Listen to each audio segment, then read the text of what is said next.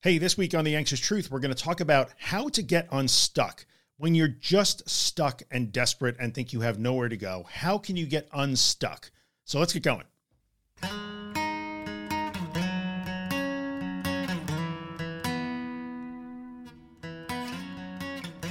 Hey, what's up, everybody? Welcome back to The Anxious Truth. This is podcast episode number 209 recorded. I don't know when we're recording. It's April of 2022. I don't know when you're going to hear this. May, June, don't know. Anyway, welcome back to the podcast. If this is your first time here, I am Drew Linsalata, creator and host of The Anxious Truth. This is the podcast where we talk about all things anxiety, anxiety recovery. So if you're having problems with things like panic attacks or agoraphobia, this is the place for you. Welcome. I'm glad you're here. And if you are a returning listener or viewer on YouTube, what up, YouTube? Welcome back. Of course, I'm glad you're here. Today, we have a guest. I'm joined by my friend Joe Ryan, who has been on the podcast before. You guys may recognize Joe. And we're going to go through a story of how Joe got unstuck.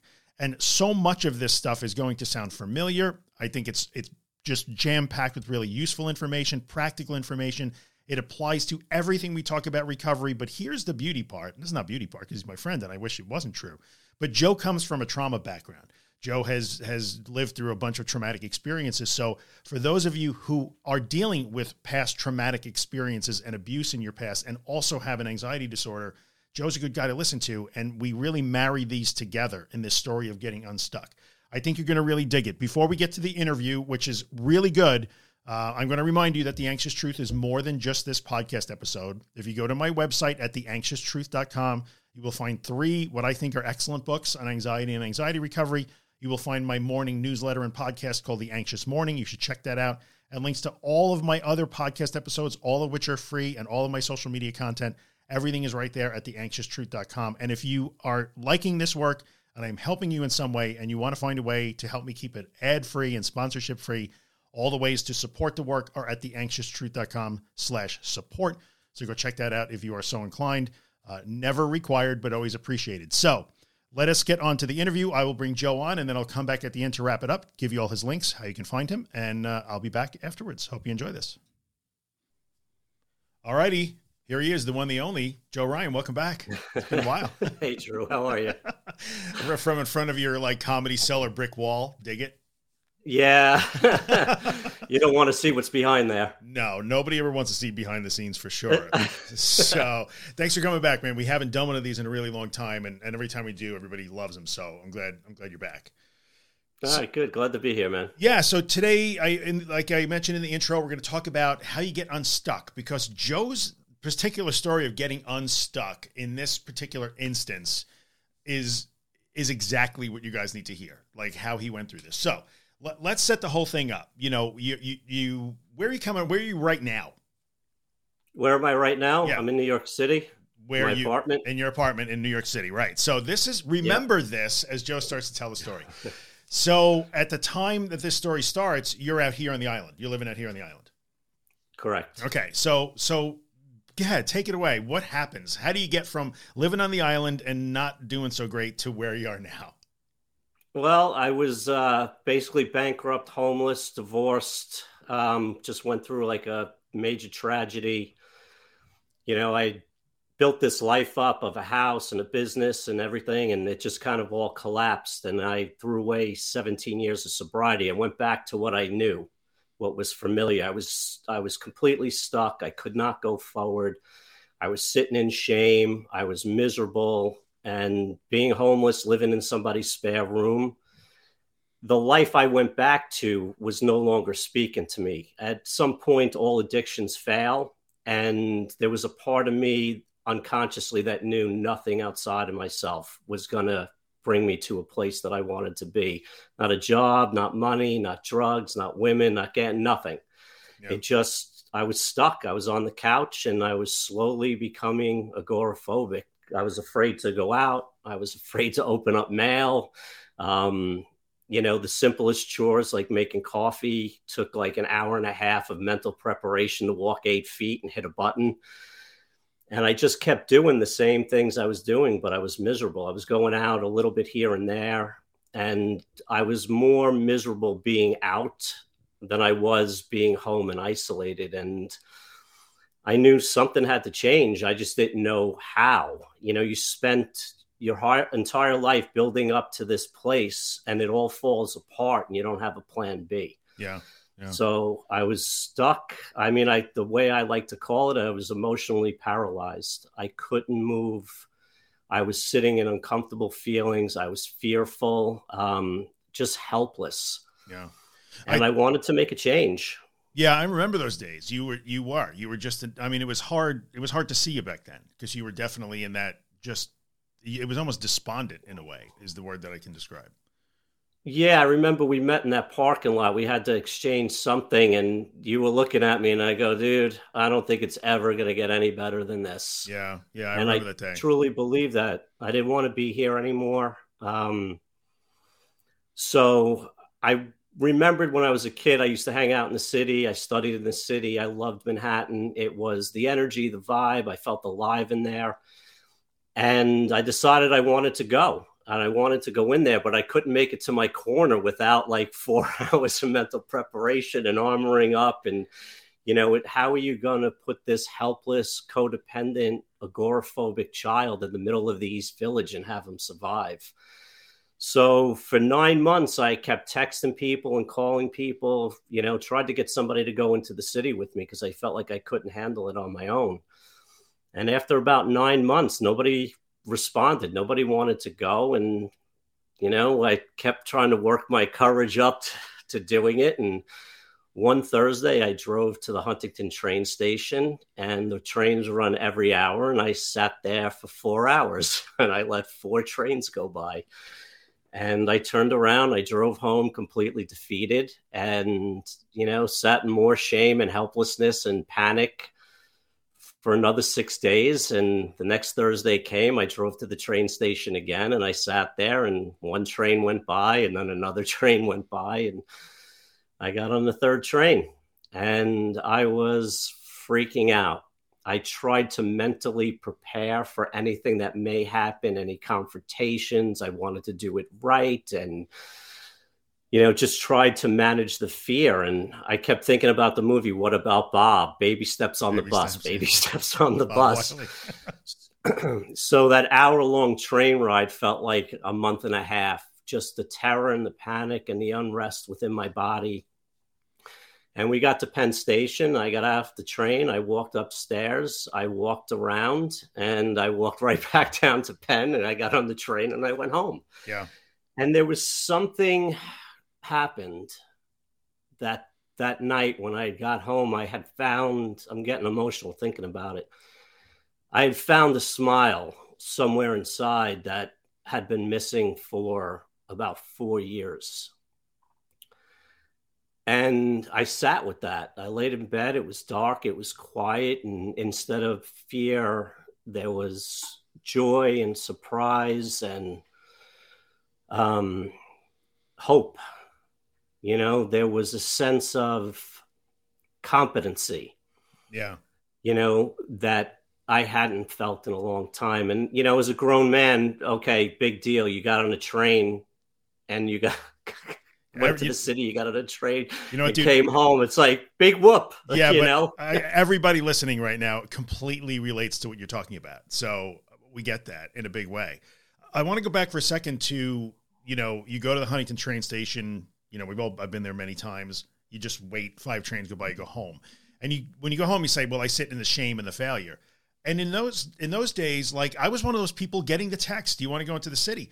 Not having any idea why you wanted me to go to the city with you, other than just you know a social thing. Where you know you hit it in such a way that like, well, eh, yeah, it would be like a thing to do, you know, on a Thursday night, I guess. And, but you're not thinking about it because I had no idea why you wanted me to go into the city, or I'm sure why anybody else that you were asking. We didn't know why that you needed. Why did you need me to go? I didn't know.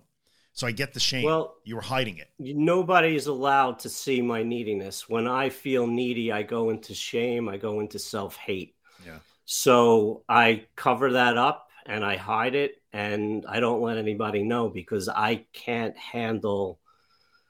It feels like giving away my power. Mm. Um, it makes me feel helpless, out of control and I just don't like it. Neediness from where I came from was met with serious adversity. So you learn not to have needs and wants and desires and to lean on people. So I wouldn't, I mean, we know each other forever. Yeah. You know all my deep, dark, crazy shit, but I still wouldn't have let you or Yeah. anybody else know that Yeah, at the time. No idea. But now let's fast forward to that first trip where, okay, you hop on the train. It's, it's about an hour from Huntington to Penn through Jamaica. You know, you get on the train, you get to Penn, you walk upstairs, you walk around, you get back on the train, you go home, which seems like, well, that's not a trip to the city.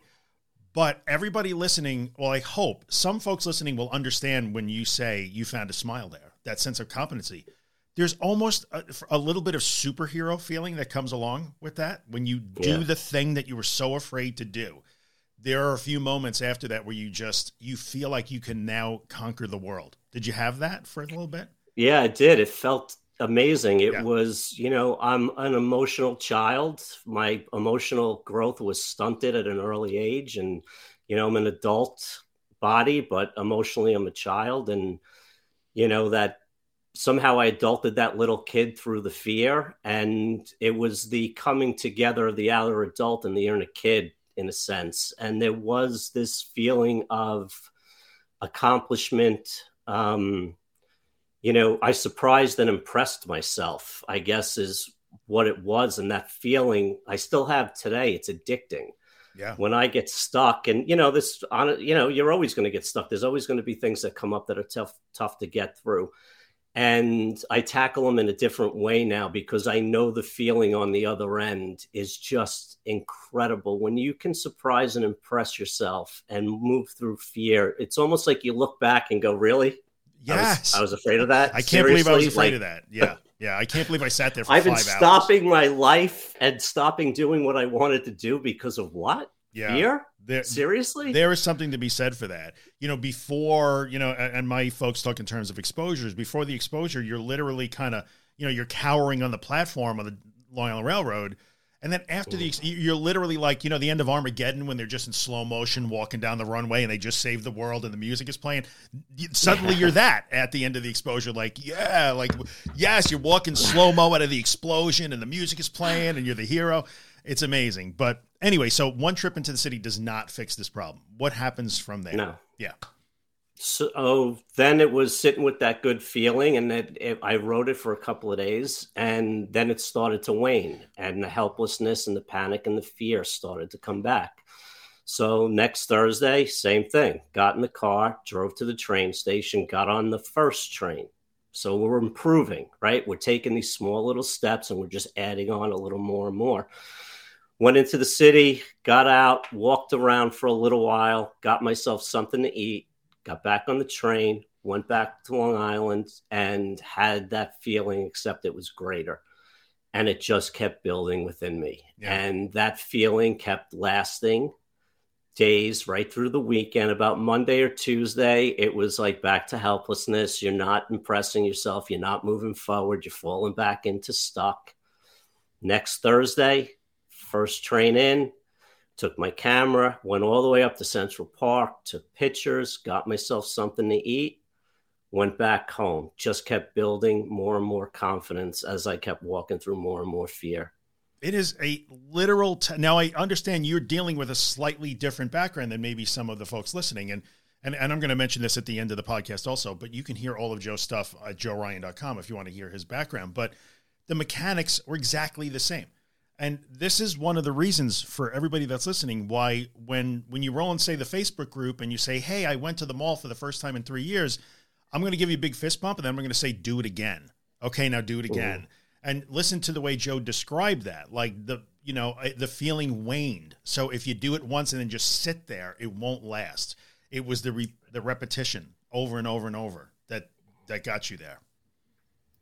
Yes, Yeah. absolutely. It was just keep practicing, keep exposing, keep building, pay attention to the feelings, start to see what when they came up, what the situations were, try to map that fear back to some experiences, why they're there, and work through them. You know, I've been avoiding fear and uncomfortable feelings probably since about DNA until up until that point, you know and the way through it is to feel it yeah, and experience it and you know just not avoid and it's hard. It's painful. That nervous system goes off the charts. You're overwhelmed. You get that lightheaded, start sweating. You crawl into this emotional ball, and you're just kind of in the fetus position, going, "Please don't hurt me," yeah. type of deal. Yeah. But you're you're such a good example, and this story continues. By the way, this is clearly not the end of the story, but you're such a good example of somebody, and we talk about this all the time. Like, oh, but I have trauma. It's different. But you're looking at a guy on screen, if you're watching or you're listening right now, that is almost a textbook example of how you deal with all of it, all of it, like the anxiety and the trauma. So when Joe talks about like, hey, I, you know, I can map some of that fear back to old experiences. In in the mechanics of an anxiety disorder, we tend not to talk about that. But if there is a traumatic background, that is part of the process, and it all gets done together in in sequence. Sometimes trauma, sometimes anxiety, sometimes both at the same time. Like you're looking at a guy who actually has lived this, so and so well. So at this Thank point, you. now from the outside looking in, as your friend, and you know we work together, we've been friends for so long. All of a sudden, you become a city dude. I'm, I literally watch you become like a city guy, like uh, you know, and just couldn't wait for that Thursday night. It was just became almost an addiction, but in a good way, you know. Uh, and starting to yeah. express so like this is where i'm happiest this is this is great these are my favorite nights of the week this is so important so from can't leave the house afraid to get on the train to I can't wait to get back in there. So what happens from here? So I in 3 years I missed 6 Thursdays either to vacation or illness. It was I couldn't live without it. I would feel incredible from the time I got home Thursday night till about Monday or Tuesday and then it was like, you know what? I need the energy, I need the vibe, I need to just go and be and I ended up making friends here I hang out downtown. I listen to music. I started to build the life. So when I had my kids on the island, I'd be out there three and a half days, and the other three and a half days, I would start renting hotel rooms in the city. I would crash at friends' houses. I was in here every yeah. Free moment I had, and I ended up building a life. And when the pandemic hit, prices of apartments went ridiculously low in the city, and you know, I had to have a conversation with my kids because they're everything, and I didn't want them to feel abandoned or you know unloved. And my daughter was going away to college, so I wasn't going to see her anyway. And my son, you know, found his friends and found girls, and you know, he looked at me and this just said, "Listen, I need to lean on my friends more. You did your job. I don't really plan on coming on weekends anymore. I'm going to be staying at my friend's house. I've seen you happy in two places. One is at the lake house and one is in the city. You should go and live your life and be happy. And that fucking kid, man, like I'm crying thinking about it. It was like so supportive and so loving and so caring that it made this easier. Yeah. And then it was the fear of doing it, you know, like I'm codependent. I always need a safety net, making sure somebody's there to pick me up. And I knew once I came in here, all of that was going to go away. And I had to stand on my own two feet and figure everything out that I've been avoiding forever. And I moved in and created a life. And I am the city guy. You can't, uh, it's really tough to get me off this island. it's amazing. you know, as somebody, again, Joe and I are friends. So, you know, I get to watch this the transformation was incredible like from mm-hmm. from afraid to go wanting to go but afraid to go to living there now like you know happy that's clearly where you belong and how many times we have that conversation yeah. like dude why are you not there clearly that is where you right. belong and i think one of the things that this really illustrates we talk about recovery as sort of a march from being driven by fear to being driven by what matters to you what's what are your values? What defines you? What is important to you? I cannot think of a story that illustrates this more. This story illustrates so many so many great aspects of recovery. I am governed by fear and just trying to avoid my fear and and soothe that to i am living a life based on what i actually value what makes me feel good what feeds my soul all of those things. What a change. Tremendous. It it I don't even recognize myself, but I don't. I've never felt more like me. And you know, so many things living here are fearful. I mean, you know, it's a, it's a beautiful city. It's a great city. It's it's a tough city. It's pretty unforgiving at times. And I started to realize how many fears I did have. You know, I played a lot of sports when I was a kid, and I've been wanting to play softball for about 20, 30 years. And you know, the some of the the beautiful things about the story is when I first moved in here, one of the first things I did was join a softball league. Mm-hmm. I was terrified. I was afraid. You know, all those infancy needs came up. Are you going to be, you know, is it going to come back? Are you going to be half the player you are? Are you going to make a fool out of yourself? And I joined this team and I met this guy, Rob, and him and I have become best friends. We are so similar. It's like we've known each other our whole life. You know, I, I have a ton of friends downtown. I built a life on the foundation of me and not what I thought I should be and what people expect of me. Like cutting everybody out and living here and fending for yourself and doing it on your own, you really truly find out who you are, what you like, what you're made of, what you'll accept and what you will not. And it's going through that fear. And I've made some great friendships here. I have a great life now. I'm very happy to be here. And it's just building on that. It's not enough. Yeah you know, I I feel like there's I could be so much more than I am, and there's still fear that stands in front of me. But that was a huge hurdle. And I basically taught myself that I'm stronger than my fears. I just have to keep chipping away at them. And eventually the fears become confidence. There, there you go. We can might as well drop the mic right now. That's it. The fear, the fear becomes that we can't do any better than that. This that's worth price admission, the price of admission right there, people. I think you know the and the moral of the story here is how do you get unstuck from being stuck glued mired concrete you're in cement shoes dude in the worst i saw it and it was just one step at a time it wasn't you know on friday i was stuck in, in the concrete and on sunday i was living my best life it it took a while and i i, I watched Whoa. you take one step then another step then another one another one then more and more and bigger steps and and I think it's important to recognize too that you spent two years or whatever it was. Every spare moment of your time was in the city. Clearly, it was where you were happy. You were practically living yeah. there anyway. Yet, when it came time to actually move, there was still more fear. It's it's not like the fear just nothing's ever. There's no anxiety anymore. Nothing's ever. There's no apprehension. There's no fear. Of course there is because that's life.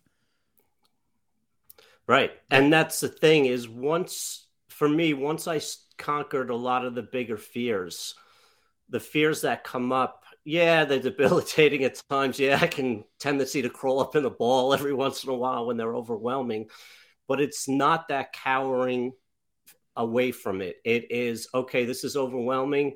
I'm not sure how to move forward with this. Some of this is just time and getting my nervous system, my body used to leaning into it mm-hmm. instead of pulling away from it and you work through it. You expose yourself, and it, it's overwhelming, and you retreat a little bit, and then you recapture your energy and you recharge, and then you come at it just a little bit more, and you to, even if it's a couple of inches. And that's the thing; it's patience, which I have zero typically. like Fair I want to feel I'm an addict. I want to feel good right now. Don't yeah. tell me this is a four year plan because I'm not signing up for that. But it is managing expectations looking at what you have done and not far you have to go. If I look at the top of the mountain, I'm not getting off the couch. If I tell myself I just need to climb up 10 steps and it's too windy, it's too cold on that cliff, I'm going to come back those 10 steps to base camp. I'm going to recharge and then I'm going to go 20 steps. And eventually you get to a point where you build a base camp higher up on that mountain and you keep going up a little bit. You come back until you feel safe and confident within the fears, and then you move more, and then you build another base camp, and you just keep climbing one step at a time. If you told me you had to manage all your fears and be in the city today, if this was four years ago, yeah, I would have never done it. If it was just get on the train, bro, like that's all I need you to do today. Right, just get yeah, so, which is exactly what you did. So it's it's learning how to parent yourself. It's learning how to discipline that little child that runs amok in you and say, "Listen, you need to put your fears away for an hour while I take care of this. You can be fearful and I will experience it with you, but we're going to get through this and I'm going to take care of it for a little while. And then we're going to manage it together." And eventually those two start to to join. So it's not these big gaps of this paralyzing fear where I can't move forward it is fear comes up and it's like I can move forward, maybe not today, but let's just start working towards it. Let's identify it and let's work through it a little at a time. And who knows how long it takes. Some, for me, there's a light bulb that goes on and goes, oh my God, that was it. That was the fear. Really? This is what I was worried about? Yeah. And sometimes that comes quick, and other times it is like walking through cement. It's just so painful and so difficult, and those minutes feel like years. But if you don't do it, it's just, you know, nobody's going to knock on the door and go, hey, your fear's taken away. Come on, start living. True. You True. Have to live the life you want. Figure out what kind of life you want to live and start slowly working towards it. Yeah, in the end, that's what it is. I mean, we build exposures which are artificial ways to trigger the fear, and that's fine because we have to practice. But in the end, we are really moving away from fear and toward what we value, toward what we really want in life. That is the recovery process in the end. Um, and I think that's great. And so, what I love about this is not that there's no more fear, but do you find that there's two things I think to bring up? Number one, all the previous experiences become additive. So, every time you slog through the cement, you get a little bit more confidence and competency for the next time that you have to slog through cement. I, I would think. Absolutely. Yeah. It's and, every fear that I, I feel like every fear that I work through is just another building block of the foundation of me. So if I go through this fear, whatever the fear is, and I no longer have to fear it, I am standing taller. I am feeling more confident, more secure in myself because I've handled it. So when it comes up again, sometimes it's not even triggering. Sometimes it's just like, oh yeah, remember when we used to be afraid of that? Not anymore. Changes. Other right? times, yeah, but other and other times it will bring you back. Like you'll get that twinge, like, oh shit. Yeah and it's like, wow, I haven't felt that feeling in a while. Where did that? Oh, I remember that now. Yeah, we're good. We worked through that. Let's just manage this feelings for a few minutes, and next time it comes up, we're going to be more aware. Yeah, yeah, it's great. And I think you know, so those additive experiences and building of that confidence and that ability and understanding, like, oh, I'm capable of all this. It really gets to the point where it moves the fear. We always talk about you know disordered anxiety versus regular, like regular anxiety. It's disordered fear versus regular fear like everybody has fear and anxiety in their lives and joe's experience moves it from a disordered place or an unhealthy place into like more of a healthy like everybody experiences fear and we have to we find healthy ways to deal with it. Like i've just watched you learn to build healthy ways to deal with fear. It's, it's amazing. Yeah when uh, you know and part of this for me i mean i'm more trauma based than anxiety based yeah. even though i have a ton of both. Um so a lot you know my fears i like to map back to experiences. And that's the thing. I don't know. I just feel fear and panic in my body, and I'm not sure why it's there. So I have to really tell myself look around right now. There is nothing in your present moment that is dangerous mm-hmm. at all whatsoever. Why do I feel like I have a gun to my head at this moment? And for me, a lot of it is just past experiences, you know, you know, the abuse and the the fear and living in in terror a lot growing up, that something will trigger me and take me back to this little boy. So the fear for me comes from being emotionally stuck. And that fear hit when I was a kid. There was no way of managing it for me. There was no way of understanding it. There was no way of processing it. Right. So I actually like, I don't like, I, I need to go back to feel what that seven year old and that five year old felt and absorb that fear and reframe it and process it for myself. So when I get triggered in the present, I try to map it back to an experience so that I can reframe it, that it doesn't affect my present or my future. I think that's such an important point because yes, we are we are coming from different places. You know, the, the anxiety disorder versus the trauma, but it really isn't versus in a way. And, and for a lot of people in my community, they coexist, unfortunately, and that's that's I hate that, but it's true. I think, but if you if anybody who's listening to you talk will recognize, okay, for you, you are mapping back to sort of root causes which we for somebody with say panic disorder or agoraphobia the root cause becomes detached. Now you never got there. But nonetheless the mechanics become the same. The mechanics boil down to okay let me step back. When you just said i got to step back and look and say wait nothing here is dangerous right now even though i feel like i have a gun to my head. It's it's experiential learning. Like you okay well i'm going to have to move through this fear. What can i do now that teaches my brain that I'm not in danger anymore. Whereas somebody who's dealing maybe with no trauma, just panic disorder, has to do the exact same thing, except the lesson there is let me teach my brain that there is no there is no danger. I don't have to there's no mapping. For you, it's like, no, there was, but now there's not. For the person with panic disorder, it's well, there's just not.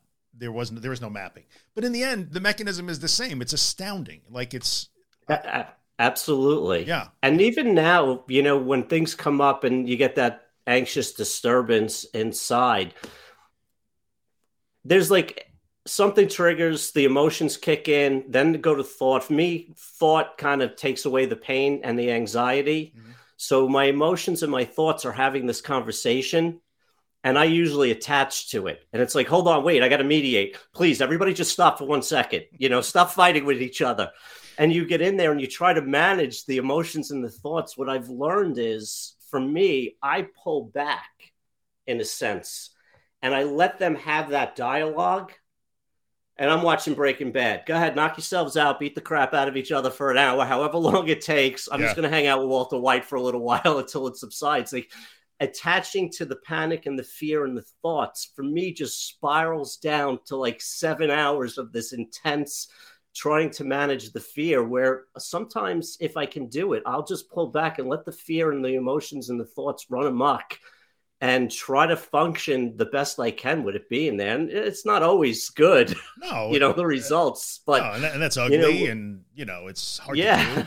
But but that separation, that air gap, we talk about that in this community, like just making that little bit of a space. We use pauses, we use all kinds of techniques to do that. Like make a space between the fear and you and between the fear and that automatic ingrained reaction that you've always had for you, which was digging, digging, digging, digging, digging.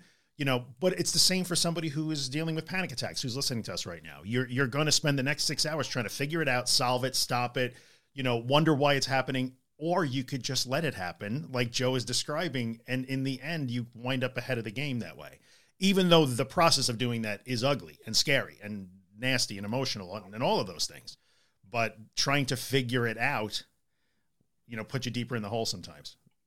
It, it, it does, and that's a balance for me to figure out when I really need to go back to traumatic events. Mm-hmm. And now I can tell the difference in the pain and the fear, right? Yeah. So pain and fear was just kind of one thing for me. Mm-hmm. Now I can kind of differentiate between the pain, something painful, and something fearful. So when it's painful, I ne- I know I need to go back and go to that painful place. When it's fear, I've learned that it's like just get out of your own way and let it let them duke it out inside of you. And eventually it's gonna run out of energy and power and you know, you could just feel more peaceful inside. That's tremendous. I love how you separated fear and pain there. And I think for a lot of people listening, I appreciate that because I can't speak to that intelligently. And like, not, I don't know anybody who can like you.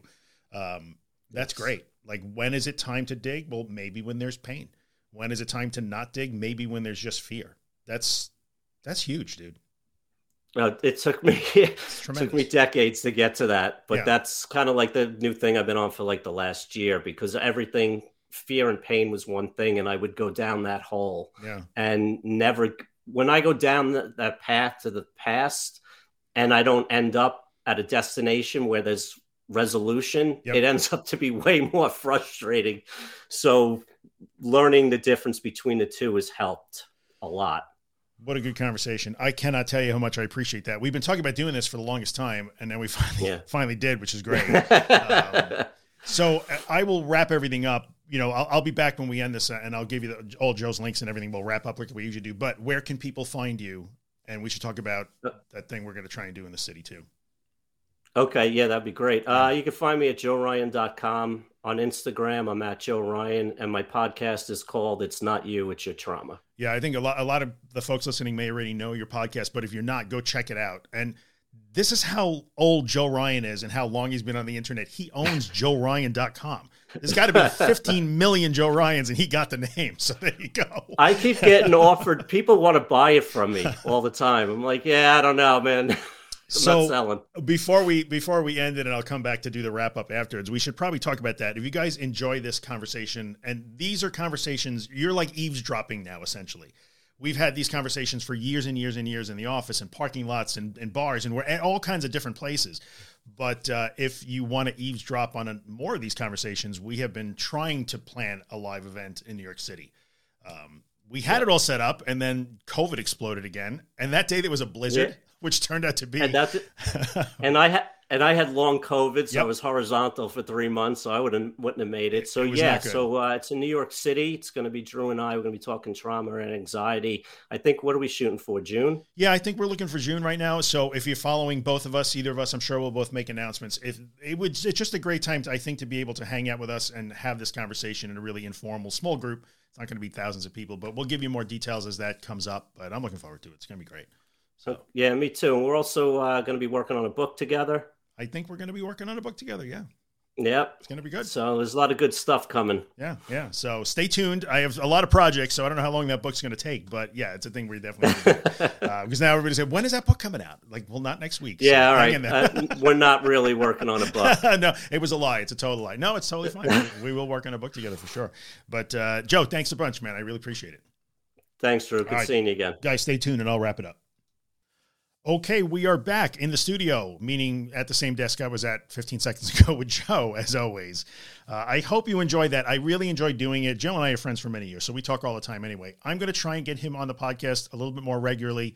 Uh, but if you want to go find him and all of his stuff, his podcasts and all of his socials, go to joeryan.com and you can check it out. If you go to theanxioustruth.com slash 209, the show notes for this episode will be there. I'll have all of Joe links, Joe's links also, if that makes it easier for you.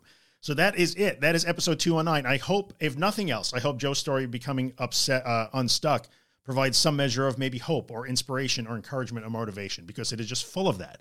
And uh, take that out of it if you will. So we are done. You know it's over because music. As always, this is Afterglow by Ben Drake. And if you want to find Ben and his music, you can find him at bendrakemusic.com. Tell him I said hello if you find him. Great guy and a great musician. Uh, I'm going to ask you the same favors that I always do. If you're listening to this podcast on Apple or Spotify or some platform that lets you rate or review the podcast, leave a five star rating and maybe take a second and write a couple of sentences as a review if you dig the podcast because it helps other people find it. And that's why we're here to try and reach and help as many people as we can. If you're watching on YouTube, then like the video, leave a comment. I promise I will interact with you because I'm enjoying the YouTube comments these days. Subscribe to the channel, tell your friends all the things. That is it. We are out of here. I will be back next week. I do not know what I'm going to be talking about as usual, but I will be here. And I will leave you by reminding you that this is the way. It's in these feelings that you never show. Yeah, you're doing fine. It's all around you, you can breathe it in. And this is where your story begins. You got the that you're gonna win.